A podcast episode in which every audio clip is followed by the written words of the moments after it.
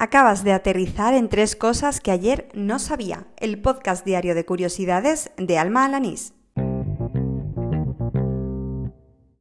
Este es el episodio número 25 del podcast, el correspondiente al viernes 4 de octubre de 2019. Yo no sé tú, pero yo tengo muchísimas ganas de empezar el fin de semana, así que no me entretengo y al lío. Ayer pedía un poco de feedback, bueno, ayer, prácticamente toda la semana y en algún que otro episodio más en el mes y poco que llevo. Y bueno, hoy mi amigo Ignacio Segura, que es un crack del área de la calidad y la seguridad alimentaria, pues me decía que quizás echaba en falta algunos temas relacionados con la biología o con la ciencia en general. Así que como es una persona muy proactiva, ni corto ni perezoso, me ha mandado varios reportajes y varios artículos que él creía interesantes, por si con eso pues yo aprendía algo. Y vaya, si lo he hecho. Uno de los reportajes abordaba el trabajo que está desarrollando un grupo de científicos británicos para producir carne en laboratorio. A ver, la noticia no es nueva y yo ya conocía que existían investigaciones similares. Lo que no tenía muy claro era cómo funcionaba o, cómo era el proceso. Y creo que con este reportaje he conseguido entenderlo. Lo que hacen los científicos es extraer eh, parte del tejido del animal y de ahí eh, sacan las células madres que luego convertirán en fibras musculares con un bioreactor a base de hierbas. Y luego estas fibras musculares, pues acumuladas en miles, acabarán convirtiéndose en un trozo de carne. Bueno, eso así como explicado muy esquemáticamente, pero de todas formas en las notas del programa dejaré enlazado el enlace que me pasaba mi amigo Ignacio, que por cierto, muchas gracias por haberme enseñado esta cosita nueva. Bueno, pues sigo hablando ahora un poco más de ciencia, pero de un área totalmente diferente, del área de la computación. Desde hace algún tiempo eh, yo conocía la existencia de los ordenadores cuánticos, es decir, aquellos que aprovechan las propiedades del mundo subatómico y que no se rigen por las leyes de la física que conocemos. Lo que nunca había oído era el concepto de supremacía cuántica, que hace referencia al máximo hito que podría alcanzar un ordenador cuántico y que por tanto es algo impensable de conseguir para el más potente de los superordenadores clásicos, ¿vale?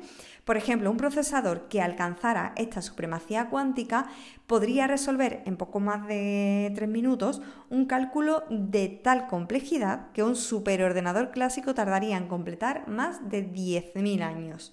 Bueno, todo esto y algunos detalles más lo he aprendido gracias al podcast Materia Oscura eh, que mm, semanalmente eh, publica el periodista José Manuel Nieves, un periodista de divulgación científica del diario ABC.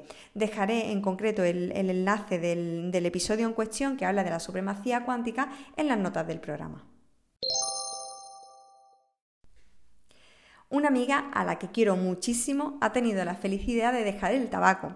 Desde aquí te digo ya, María José, que no sabes cuánto me alegro de que hayas tomado esa decisión y me acuerdo de todas las veces que te decía que dejaras de fumar cuando trabajábamos juntas. Bueno, pues tú me dirás, ¿y a mí qué me importa que la amiga de Alma haya dejado de fumar? Pues mira, te lo digo ya, porque María José está haciendo algo que me tiene muy enganchada. Ha iniciado un hilo en Twitter en el que va contando pues todas esas tentaciones eh, y esas ganas que tienes de fumar, los momentos en los que le gustaría eh, fumarse un cigarro, explica cómo se siente, sus reflexiones acerca del tabaco y de, la adicción que supone. Y hoy, además, compartió unos datos muy interesantes sobre los síntomas de abstinencia del tabaco, extraídos de la web de Pfizer.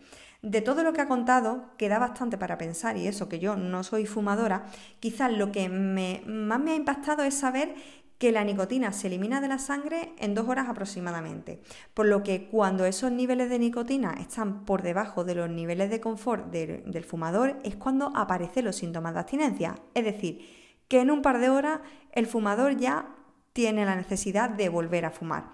Bueno, yo desde aquí solo puedo decirte, ánimo Marijó, que ya verás que pronto va a pasar lo más difícil. Y de camino te voy a dejar en la nota del programa ese hilo de Marijó, sobre todo porque si fumas va a ser un gran aliciente para que dejes el tabaco.